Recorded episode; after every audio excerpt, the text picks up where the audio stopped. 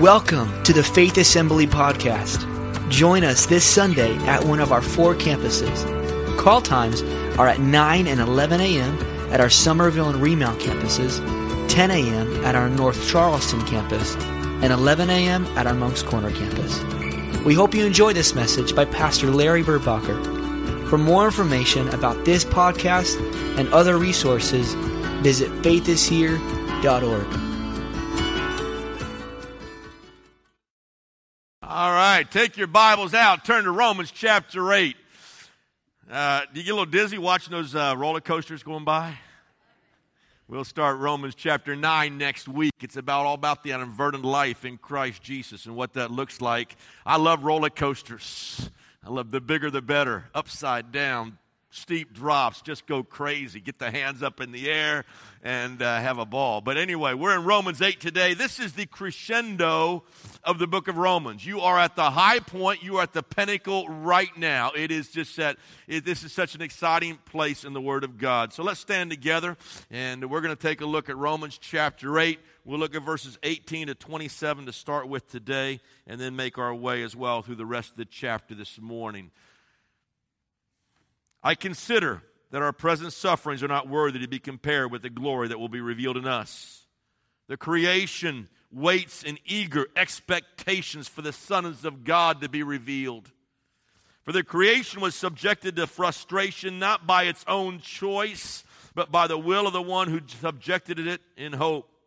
That the creation itself will be liberated from its bondage to decay and brought into the glorious freedom of the children of God we know that the whole creation has been groaning as in pains of childbirth right up to the present time. Not only so, but we ourselves, who are the first fruits of the Spirit, groan inwardly as we wait eagerly for the adoption as sons, the redemption of our bodies. For in this hope we were saved. But hope that is seen is no hope at all. Who hopes for what is already has? But if we hope for what we do not yet have, we wait for it patiently. In the same way, the Spirit helps in our weaknesses. We do not know what we ought to pray for, but the Spirit Himself intercedes for us with groans that words cannot express. And He who searches our hearts knows the mind of the Spirit, because the Spirit intercedes for the saints in accordance with the will of God. Father, we love you so much. You are such an incredible, awesome God today. I thank you, Lord, for the freedom we have in you this morning. I thank you for the power of your word. Now open it up to our hearts and minds, I pray, in Christ Jesus our Lord. Amen and amen. Turn to someone, say, Get ready for the ride, and then you may be seated.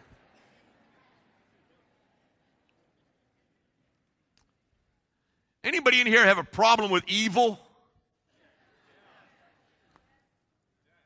I do. And, you know, I'm not just talking about personal evil, and, and I have problems with that, but I'm talking about evil in the world.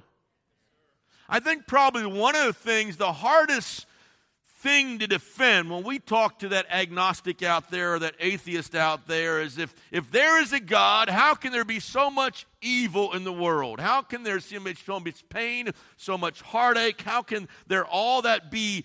How can a good, all powerful God allow evil to continue?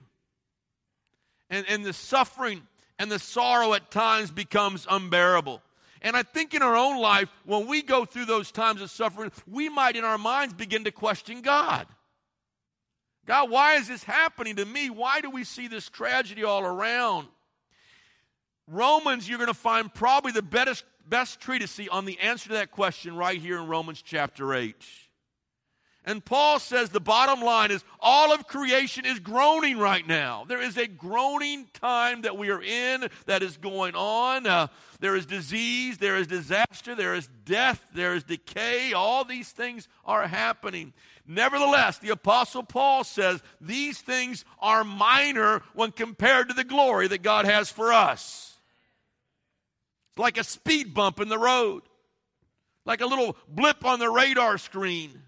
Our lives are but a vapor. They're here for a moment and then they're gone, but we are with Christ for all eternity. And he says, even the sufferings, even the present sufferings that we go through are nothing compared to the glory that God has in store for his children. Few people enjoyed a more intimate relationship with God than the Apostle Paul. You read his letters, you can see the closeness, the intimacy that, that, that exuded from Paul. Few people experienced the joy that the Apostle Paul wrote about. You read Philippians that, about the joy that he had in the Lord Jesus Christ and, and the joy that was his in all that he did. And yet, few people suffered like the Apostle Paul. He probably suffered more than anybody that we can think of in this period of time. Turn to Second Corinthians chapter 11. You kind of get a glimpse of this unguarded, the Apostle Paul talking. He's just kind of writing. He's just writing the Corinthians and he kind of goes off and you pick it up here, but you listen to what Paul writes about and he starts in verse 23. He says, Are they servants of Christ? I'm out of my mind to talk like this. I am more. I work much harder, been in prison more frequently been flogged more severely. I've been exposed to death again and again. Five times I received from the Jews 40 lashes minus one. Three times I was beaten with rods. Once I was stoned. Three times I was shipwrecked. I spent a night and a day in the open sea. I have been constantly on the move. I have been in danger from the rivers, in danger from bandits, in dangers from my own countrymen, in danger from Gentiles, in danger in the city, in danger in the country, in danger at the sea, in danger from false brothers. He couldn't go anywhere. I have labored and toiled, and have often gone without sleep. I have known hunger and thirst, and have often gone without food. I have been cold and naked. Besides everything else, I face daily the pressure of my concern for all the churches. And yet, as you read these words, I think for the Apostle Paul, every scar that he experienced also commemorated a victory for him in his Christian walk, in his Christian journey. He suffered. Nobody suffered like the Apostle Paul. And no one needed to hear these words of Romans chapter 8 like the Romans that he's writing to on this occasion because they are about to undergo an incredible persecution that's going to be unleashed on the early church like the world had never seen up to that point. And so the obvious question that the Romans are going to have in their mind is simply this. And we started out Romans chapter 8 and verse number 1. There is therefore now no condemnation to those who are in Christ Jesus. He went on later in the chapter and says, Now we have been adopted as sons into the family of God, and He's given us a spirit inside of us that we can cry out, Abba, Father. So the bottom line is if there's no condemnation, if we're now sons, why am I being punished? Right? Why does it seem like God's beating me up? Why am I going through all these things? But Paul reveals in this chapter how that the present groanings are going to ultimately result in God's glory. So I want you to take your outlines out if you have them and turn to the back. They're on your bulletins follow along with me this morning. And there, there's three things that the Apostle Paul really brings out and he hammers in the last part of the chapter. First of all, is the promise of God. If you don't understand the promise of God, every groaning, every trial, every test you go through will take you under. And you see it in verse number 18. Let me read it to you again. He says there, I consider that our present sufferings are not worthy to be compared with the glory that will be revealed in us. There is a promise of God's glory to be revealed That day is coming. Let me let you in a little secret. This world is not our home. This world's not it. This is not all there is. This world is not our home. The Bible says we are aliens and strangers in this world. And when our present sufferings are viewed against the backdrop of God's glory, today's difficulties seem insignificant in comparison. We've distanced ourselves from the groaning like a woman who wants to be anesthetized before she has the baby. I remember when uh, Tanya were, we were having our very first child, and for some reason, the insurance, the, our, the, the church I was at changed insurance policies, and I had no coverage. And so so I'm paying for this thing myself, and you, we have no money starting out, obviously. And she's in the hospital, and so we think, you know, if we go natural, that's going to save the anesthesiologist. And so she's in there, and I'm kind of rooting her on. I'm saying, You can do this. You can do this. You can make it. And, you know, I, I, I, I did the whole thing focus, baby, breathe, breathe, breathe. And she grabbed my arm, twisted my arms, and you focus, you breathe. And I don't know what I'm doing. And we're in there, and, and, and it's, it's getting about 5 o'clock in the afternoon, and the anesthesiologist is about to go off, uh, off duty. And so he comes in, he says, This is your last chance. If you want anesthesiology, you got to get it now. And he was a Chinese guy. Uh, uh, and so he comes in, he says, and so we, he asked about, he talked about an epidural. That's when they were first kind of coming out then. This is a long time ago. And uh, he says, is that it is the cataract of anesthesiology. And I says, what's, what's a Cadillac? You know, I, I, I think eyes and all that. He's saying Cadillac. It's the Cadillac of anesthesiology. And, I, and so I said, I, I looked at my, my wife, Tanya, and I said, baby, listen, the Indians, when they had babies, there was no anesthesiology. They would go out into the woods and they would bite a rag and they would have that child. And uh, there was a nurse standing there, and she looked at me and she says, You go buy a rag. And I, okay, okay, give her the stuff, give her the good stuff. Uh, so, anyway, we, we did it and paid for it somehow. But anyway, he talks about groaning like pain in childbirth. But we want the anesthesia so we don't have to experience the groaning. And as long as we're anesthetized, anesthetized, say that fast, anesthetized by the anesthesiologist, by the comfortable life, if I'm living a good life, if everything's going well, if I have plenty in my bank account, if I'm doing fine, we tend to forget about the glory that God has for us. Because we start living like this is our home, like I've got all the glory now. And we forget that we are just strangers and aliens passing through. But then all of a sudden, crisis hits, disaster hits. We, go through a trial or a test like we never anticipated, and we start groaning all over again. And we say, God, come quick and get me out of this mess. Paul describes three kinds of groanings. He uses the word groan three times. And, and each one kind of gives us a glimpse on how the groaning happens on the earth that sets us up as for his glory. The first one is found in verse 22. He says there, all of creation groans. There's a picture of this world and creation itself and the universe groaning, looking for its redemptions. Our sufferings are not a result of the senseless beatings of God. He's not trying to beat us up. Although the Creator is sovereign over creation, bad things were not His original intention. It's not the way He designed it to happen. He makes the earth, uh, He makes the world, and, and as He made the earth in six days, He says, It is good, it is good, it is good. He made a very good earth that operated together in total harmony with man and His creation. It was a beautiful earth. He puts Adam and Eve in the garden. He says, You take gar- care of the garden, you're my stewards over the garden, but some something begins to happen. And what he described in Romans chapter 1 man exchanged the truth of God for a lie. The lie from Satan was, in the day you eat of the fruit, you will be like God. And yet Adam makes this foolish exchange. He exchanges the truth of God for a lie because he thinks he will be like God if he eats of that fruit. He sells his inheritance as the son for bondage into slavery and death and he opened the door at that moment for death, disease, and disaster to enter the world. So the problems, the earthquakes, the disasters, all that goes on around us is not God's fault, it's our fault. We made that choice through Adam.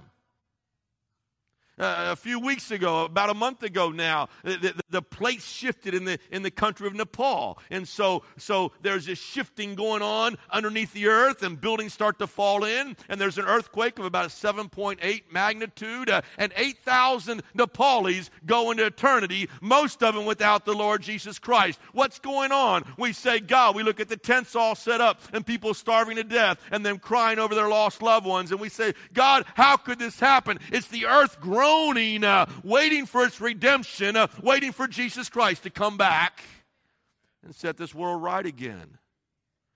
All of creation is groaning. There is a coming a day when creation will be re- restored. The Lord Himself will rule as King. The lion and the lamb will lay down together. Uh, there will be no more sin. There'll be no more war. There'll be no more death. That day is still ahead of us. And until that day, creation groans like a mother in labor, waiting for birth, waiting for the birth of the new heavens and the new earth. God's going to design. Then he, he says in verse 23, we groan within. We groan. And as a part of God's creation, we experience all that pain as well. And so we groan also. We groan at the tragedy of financial loss. You lose your job, you, you, you, you get laid off at work, and you start groaning. God, why did this happen to me and how am I going to make it? We, we groan over broken relationships, and there are people in here, you've gone through the heartbreak of divorce or separation, and, and there's this groaning that goes on. It's like a part of you dies and is being ripped out. We groan. Uh, we groan over natural disasters. We, we grow when we get the diagnosis you've got cancer or you're ill or you've got some other disease in your body, and we groan. Our body's groaning. We groan at an inevitable death. We groan as the drag of our flesh keeps us enjoying from enjoying complete and uninterrupted intimacy with our creator because we sin and we fail and that sin creates that barrier between us and God.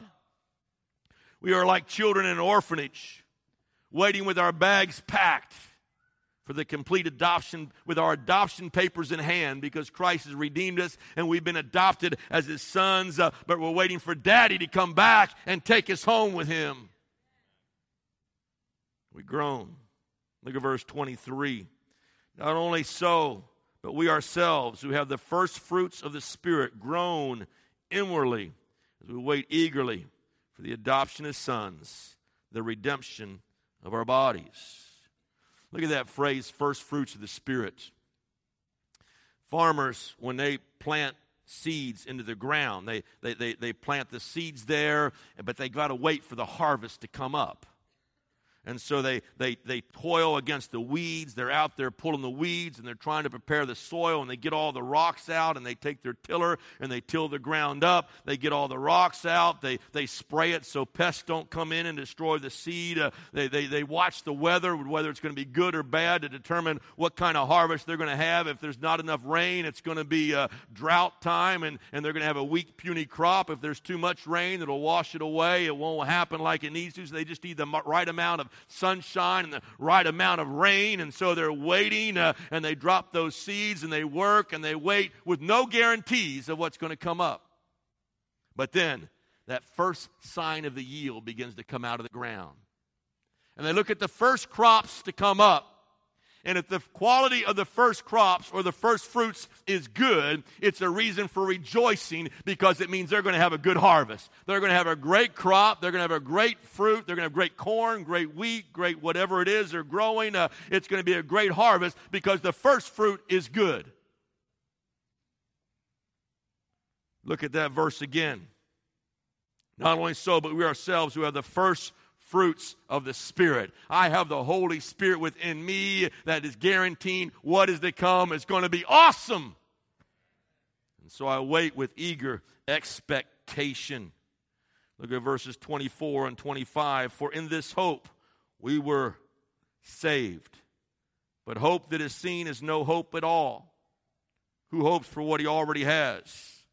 For if we hope for what we do not yet have, we wait for it patiently. the word hope there is not just kind of like, I hope so, but I have no idea whether it's really going to happen or not. The word hope here can better be defined as an assured expectation, it's an expectancy. While we've been adopted as sons, while I have been redeemed by the blood of the Lord Jesus Christ, there are still aspects of God's redemption that remain unfulfilled.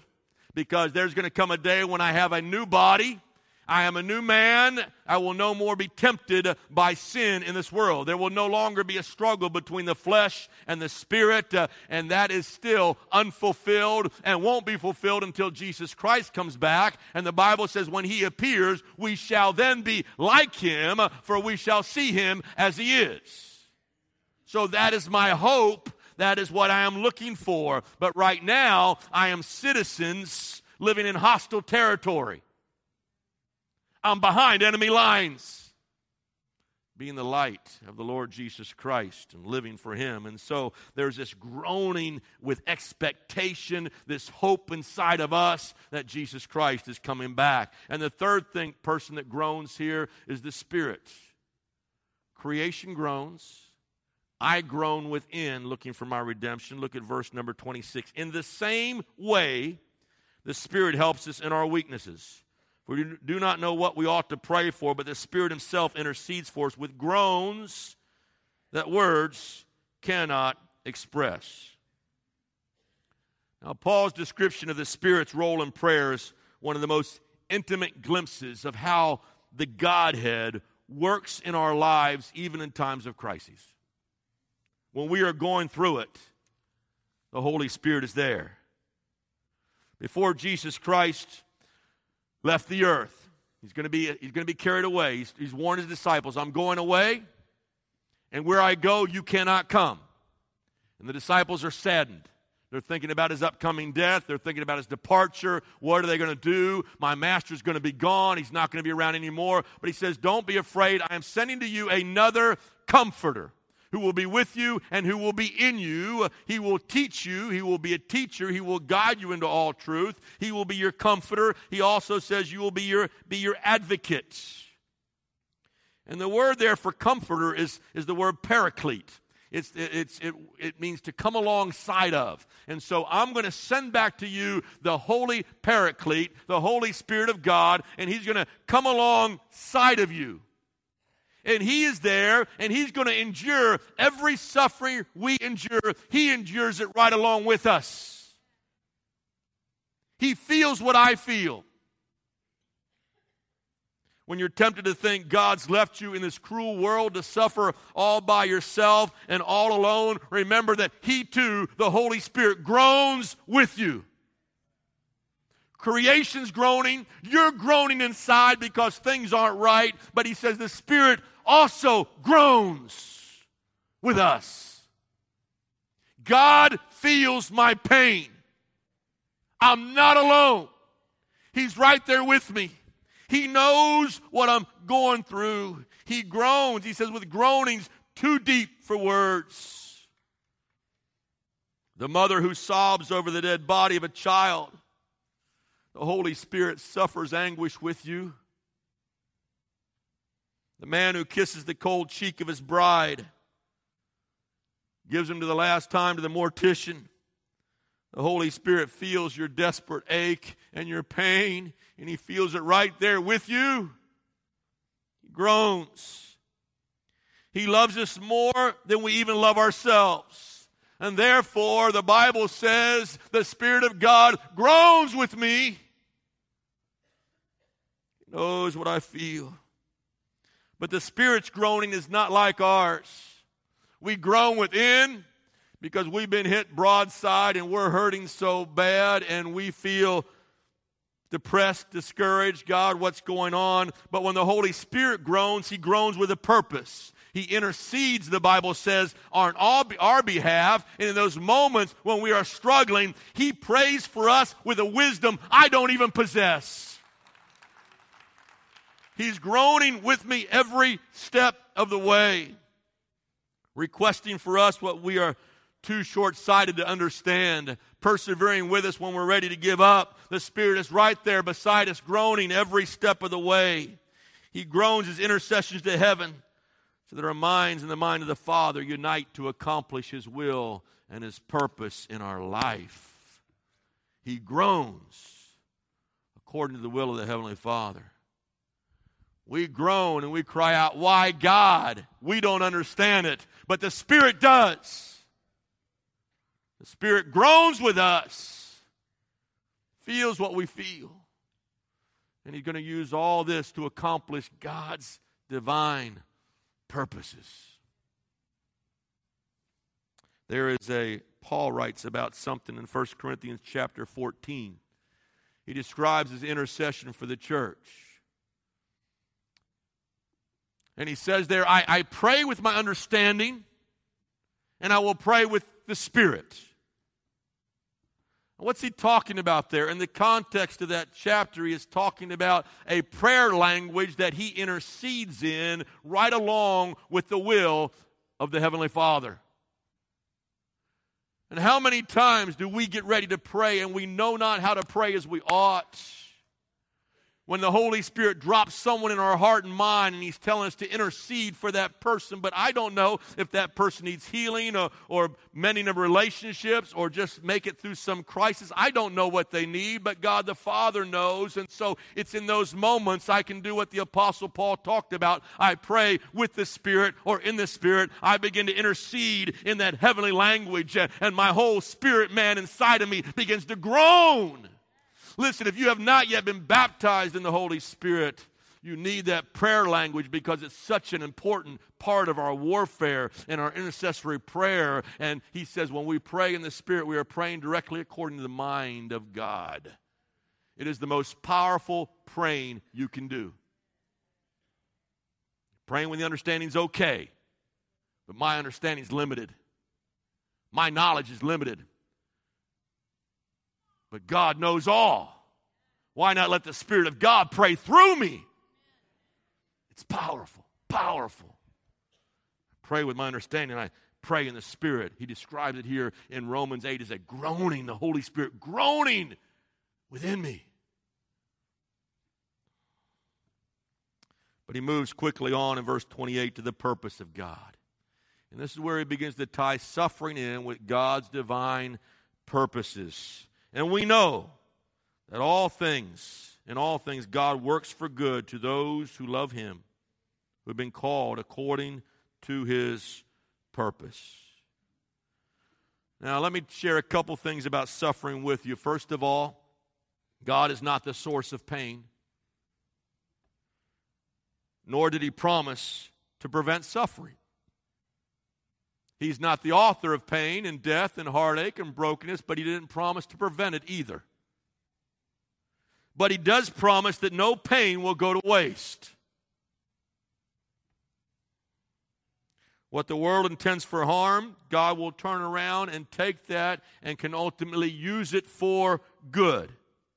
And what it accomplishes in us, it will make us more like sons of God. It will give us a creator greater capacity for future blessing. He shares in our suffering uh, so that we can share in His glory. When we endure suffering, our human limitations tend to make matters worse. Now, look at, look at a couple verses, and you've got to get this. This is cru- critical. Look at verse 25. He says there in verse 25, if we hope, we do not yet see or it says in the NIV, we do not yet have. We do not see. We do not have. We have a limited perspective on the future. We hope, but I do not yet see. Understand? Verse 26, he uses the phrase again do not. So he says, We do not know how to pray as we ought to. Even our requests are short sighted as well. We're praying to get through the week, and God has a bigger plan and purpose for our lives. So he says, We do not know. We do not know how to pray. We do not have. We do not see. But in verse number 28, he changes the language and he says, And we know all things work together for good. Why do we know that when I don't know these other things? Because my knowledge is based on the character of God. And if God is good, then all things will work out for good. I know because I understand the character of God. God is good all the time. So therefore, I know that even in trial, even in adversity, even in heartache, even in persecution, it's going to work out for good somehow. Why? Because God is good. Works together, carries the idea of a weaver, and he takes it, he begins to weave a pattern, and he puts those threads together. And if you ever looked at the back of a, of a, of a, a blanket or something that's being woven, you can't figure out what that thing looks like, or even look at something before it's finished. It looks, it looks lousy. But when he gets all the colors in and he gets all the pattern in and it all comes together, all of a sudden you've got a beautiful rug, right? That's the way the word there, we know that all things work together. It's like the, like, like the master weaver weaving the events and things in your life that's going to bring out God's beautiful, perfect pattern for you. All things, that phrase there was used by the Greeks to, to refer to the universe. Someone says, we know that all things, it's just like a universal term. And so let me, both seen and unseen, work together for good. The good and the bad work together for good. The real and imagined work together for good, including evil deeds from evil people. Even God can use that to work together for good. Good reflects the character of God. It reflects his original created order. God made the world. What did he say after every day of creation? It is good. It is good. It is good. And then he comes down to Romans 8 and 28, and he's talking about this world and creation groaning, but he says, you know what? It's all going to work out for good in the end. And when he restores the universe, it will even be greater and more glorious than his original design in the Garden of Eden. You think Eden was cool, you wait till you see heaven. Hallelujah. But his restoration begins with people. And to accomplish his plans and purposes, even bad things can be woven into the pattern of our lives to accomplish his good. That doesn't mean all things in the world are good. The good the world is unfair. The world is cruel. The world is brutal. It is shocking. It includes those who are opposed to God. But nevertheless, as the evil tries to destroy, the Lord can even take the world's destruction and turn it into our gain. Hallelujah. All things, everybody say all things, all things work together for good. Hallelujah. And then the third, he ends on this grand crescendo, the divine protection of God. And he starts out in verse number 31 and 32. Now, he, he sets this section apart with four questions. Four very direct questions about the reason for suffering and persecution and opposition. And he's going to give the answer to every one of these questions. And the Apostle Paul is basing a theological argument that is so strong that by the time you get to Romans chapter 8, you're going, Yeah, God! It's really cool. So let's look at these four questions. Number one, he starts out in verse 31 and 32. What shall, what then shall we say in response to this? If God is for us, who can be against us? That's the question. If God is for us, who can be against us? He who did not spare his own son, but gave him up for us all, how who would not also, along with him, graciously give us all things? In other words, who can be against us? Now, if you just stop right there, you got plenty of answers. Well, famine can be against me, persecution can be against me, sickness can be against me, hardship can be against me, my flesh can be against me, fear of loss can be against me, the evil one, my adversary, can be against me, the last enemy, death itself, can be against me. But you don't stop there. If God be for us, who can be against us? What is all those things that attempt to come against us compared to the almighty power of God? And that's what the Apostle Paul says. Now, now listen, he, he's going to give proof to his logic here, and the proof of this. He says, I've already sacrificed my son for you. I gave up my very best to die on the cross for you. If I did that much for you, how should I also give you everything you need to make it? I've already paid the ultimate price Jesus. That's the big thing redemption. How shall I also freely give you all things to make it through. Can you imagine someone calls you up and says, Guess what? I've got great news for you. You have just won a million dollar diamond necklace. necklace. All you got to do is come down to the store and pick it up.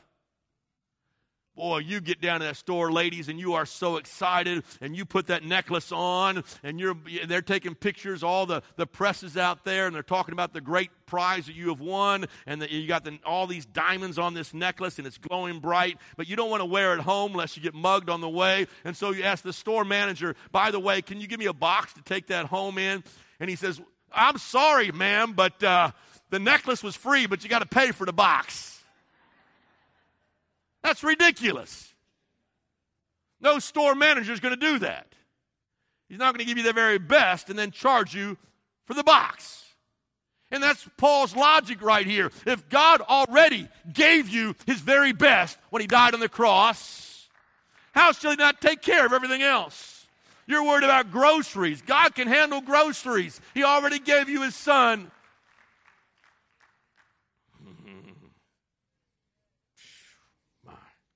Second question, verse 33 Who will bring any charge against God's elect?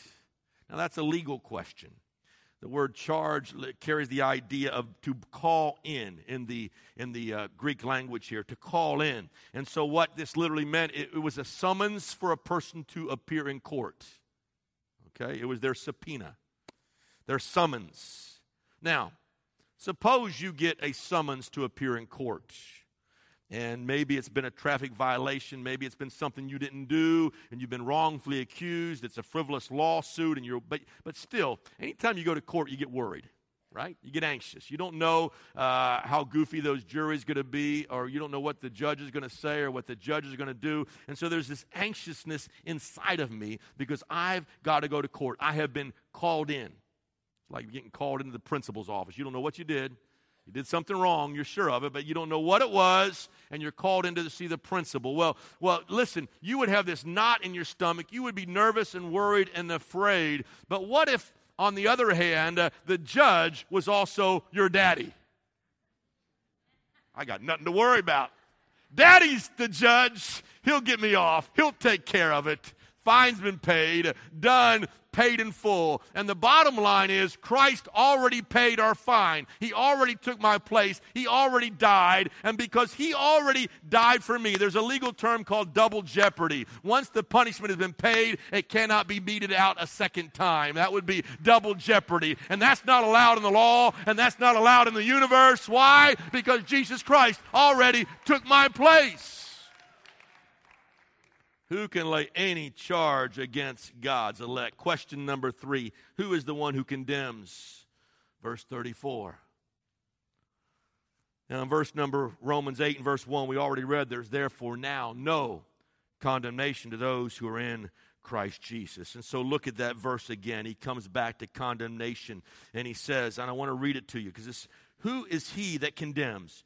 Christ Jesus who died, more than that, who was raised to life is at the right hand of God and is also interceding for us. Now, he gives us four credentials to highlight, uh, four things that highlight God's credentials or Christ's credentials.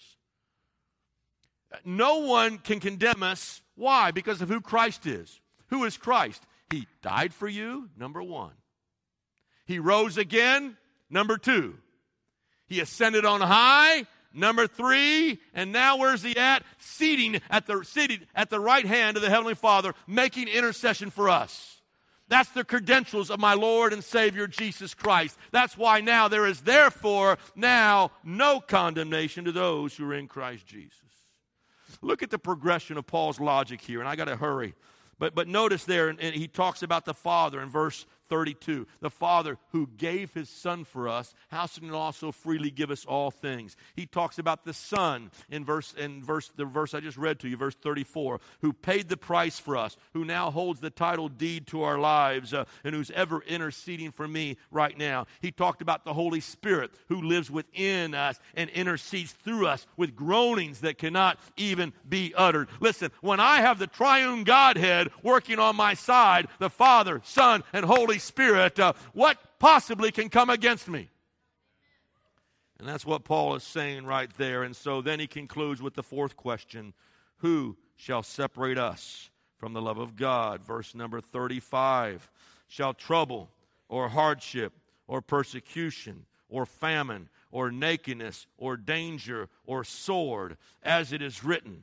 For your sake we face death all day long. We are considered as sheep to be slaughtered. Now, Paul lists seven things, seven possibilities that can come against us in the natural that can separate us, so we think, from the love of God. Paul experienced at one time or another every one of those seven things in his own life. Uh, and when we suffer affliction of pressure or prejudice or persecution or poverty, it's in those times we wonder, God, do you really care? Do you really know what's going on? And we feel abandoned during hardship. Our flesh wants to be comfortable. We love comfort. We want to be comfortable. But we feel abandoned by God during times of hardship. So we associate the blessings of God as God's presence. So if I'm blessed, God must be with me. If I'm going through adversity, God must have taken a vacation or fallen asleep. Right? That's how our flesh responds. Paul answers that in hardship, persecution, poverty, trial, nakedness, peril, or sword, God is still with us. Nothing will separate us from God. Nothing. And then he quotes from Psalm 44 and verse 22 For your sake, we face death all day long. We're considered as sheep to be slaughtered. He's reminding the, right, the right readers at Romans uh, that trials and persecutions have always been a part of the sheep of God. The sheep have always had heartache. So, Romans, you're not alone. Every generation of sheep have been scattered, persecuted, tried in one way or the other. Then he goes and gives the answer again in verse 37 No! In all these things, we are more than conquerors through him that loved us. In all these things, in every single Christian experience, we are more than conquerors. In that initial elation of emancipation, when I come down and say, Jesus, come into my life, come into my heart, and the chains of sin are broken, and I'm made a new man in Christ, I am more than a conqueror in my struggles with the flesh that he describes in Romans chapter 7 when it seems like the flesh is warring against the spirit. Even in those times, in Christ Jesus, I am more than a conqueror. When the world may persecute us in one way or another, one shape or fashion or form, I am still more than a conqueror. Through the joys and the sorrows and the setbacks and triumphs of it all, I am more than a conqueror. Now, notice in verse number 36, he says, We are sheep, and we've been scattered, and we've been persecuted. In verse 37, though, he says, We are more than conquerors. Have you ever pictured in your mind conquering sheep? How can, are they fighting sheep? You got the big sheep, and you put them in a pen, and they fight it out, and you got, oh, this sheep won, yay fighting sheep. It's kind of a, an unusual allusion there. He says in verse 36, we're sheep. In verse 37, he says they are overcoming, conquering sheep. And that's kind of laughable when you think about it. Conquering sheep, fighting sheep. But that's not what he's saying. We conquer, we are sheep, but I conquer because I have Jesus Christ, who is the Lamb of God, but he is also in the book of Revelation the lion of the tribe of Judah, who absolutely overcomes everything. The suffering servant of Isaiah is the conquering king of the book of Revelation. And so I am victorious because he won victory for me. Because as a sheep, I wander around, my head's in the ground, and I'm open prey to the wolves. Uh, but as a sheep in the Lord's pasture, uh, I am victorious. I am a conqueror because He leads me to green pastures. Uh, his rod guides me. He protects me. Uh, no harm shall come against me because I am in Christ Jesus. Hallelujah. And then verse 38 and 39, he concludes this way For I am convinced that neither death nor life, neither angels nor demons, neither the present nor the future, nor any power, neither height nor depth, nor anything else created will be able to separate us from the love of God that is in Christ Jesus our Lord. Paul writes this to the Romans. The Roman Empire was the most powerful empire on the face of the earth. Their kingdom stretched all the way from Britain all the way down to India. They were incredible conquerors. They were incredible builders. They built roads and they built colosseums and they built aqueducts and they built palaces and they built cities and they conquered peoples and they were the most powerful empire on the face of the earth. At the seat of the Roman Empire is the city of Rome. It is the most powerful city on the face of the earth. This is who the letter is going to. Paul writes this in AD 57. Keep the date in the back of your mind. But little do they know in AD 57 that seven years later, in AD 64, Nero would do something really stupid. He would set fire to his own city. And he sets fire on July the 19th, AD 64, fire sweeps through the city of Rome, and for seven days, Rome is burning. It destroys 14 wards of the city. And really, most scholars believe that Nero was kind of his own urban, urban renewal project. He wanted, to, he wanted to burn down the slums so he can build his own palace and rebuild the city in his own imaginations. And so he destroys the city. People die in the fire. There's all kinds of loss and heartache. And now the people begin to turn on Nero. So what Nero does is he says the Christians did it. He blames the destruction of the city of Rome on the believers. And now the Roman Empire turns its wrath and its anger on that group of Christians who are now in the city of Rome. And so, for the next four years before Nero dies, he impales Christians on stakes. And they take their bodies and they run them down like a popsicle on the back of a, a sharp stick. He, lit, he, he, lined the streets of Rome with believers uh, and he lit them on fire like torches. He took the, the Christians and he threw them to the lions and in the Colosseums, and they laughed and they ridiculed as the lions devoured and ate up the believers. Peter is martyred, and Paul is martyred under the reign of Nero.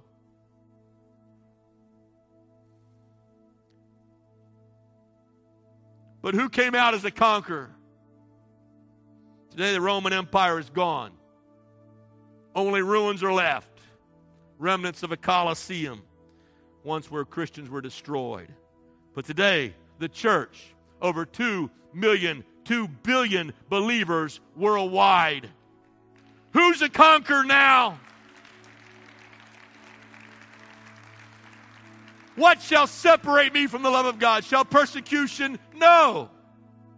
Shall danger? No. Shall sword? No not enough to conquer the church of the Lord Jesus Christ. Listen, I want to tell you, lest we get smug in America today, persecution is coming. Laws are being re- rewritten today. Churches are going to be challenged down the way in every single matter of the law. I want to tell you the persecution is coming. And whether we talk about the Roman persecution that came, and we know that very well in our minds from history, but I will tell you, you realize today there are more people being killed for their faith in the Lord Jesus Christ every single day than in any time in our history. They're chopping believers' heads off. They're killing them. They're wiping out cities, destroying churches, burning it. More than any other time, the church is going through an incredible persecution. There are thousands, hundreds of martyred Christians every single day, thousands worldwide. Today, right now. And Paul writes, says, What shall separate us from the love of God? You stand for the Lord, you're going to be tried and tested. Romans chapter 8 is more than good theology. It's a lesson for us today that I can live free from fear of ever being separated from the love of God. Nothing can separate me from His love, regardless of what test may come. I've shared this story before, I'll share it again. I, I was scuba diving with my sons and we had just learned how to scuba dive. We were down in Florida, and we were going. We were just a shallow dive. It was about 30 feet deep, and we were going down through these caves and coming up. And we got in this little cavern down below, and there was all kinds of divers down there. And uh, and they said there were four entrances and exits to the cave, and we had found three of them. And I wanted to go down and find that fourth one. And my son looked at me and he says, "I'm low on air." Well, it was only a shallow dive. I said, well, let's just go down real quick. You got about 500 psi, 400 psi. We can go down one more time. We'll find that opening. We'll come back through and we'll make it to the surface and, and, and see where we can find it. So we all went down there again. And uh, we looked up, and Chad saw what he thought was a hole in the top of the coral. And he says, I think I found it. He's pointing right there. And so, so I come over and I say, Well, go on up. And I come in and I start to come in behind him. And uh, as I start to come in behind him, I notice he's not going anywhere. And all of a sudden, his fins are kicking radically erratically and they're kicking very fast and, and he's panicking and but I but it's so narrow I can't get up there. I can't get to his mask. I can't get my regulator to him. I can't get air to him. There's nothing I can do because the opening was so small. It had actually narrowed the further you got and he got wedged up between those rocks. And I came back down and all of a sudden it hit me. Dude, my, my, my son could die right here. I've taken him out diving, and I'm taking him out to teach him to dive. We're going to have fun. And now I say, let's go back down and dive a little longer, trying to get the last breath of air we have. And he's about to run out of oxygen. And I start praying. And you know what we do? We plead with God, and we say, God, save him, do something.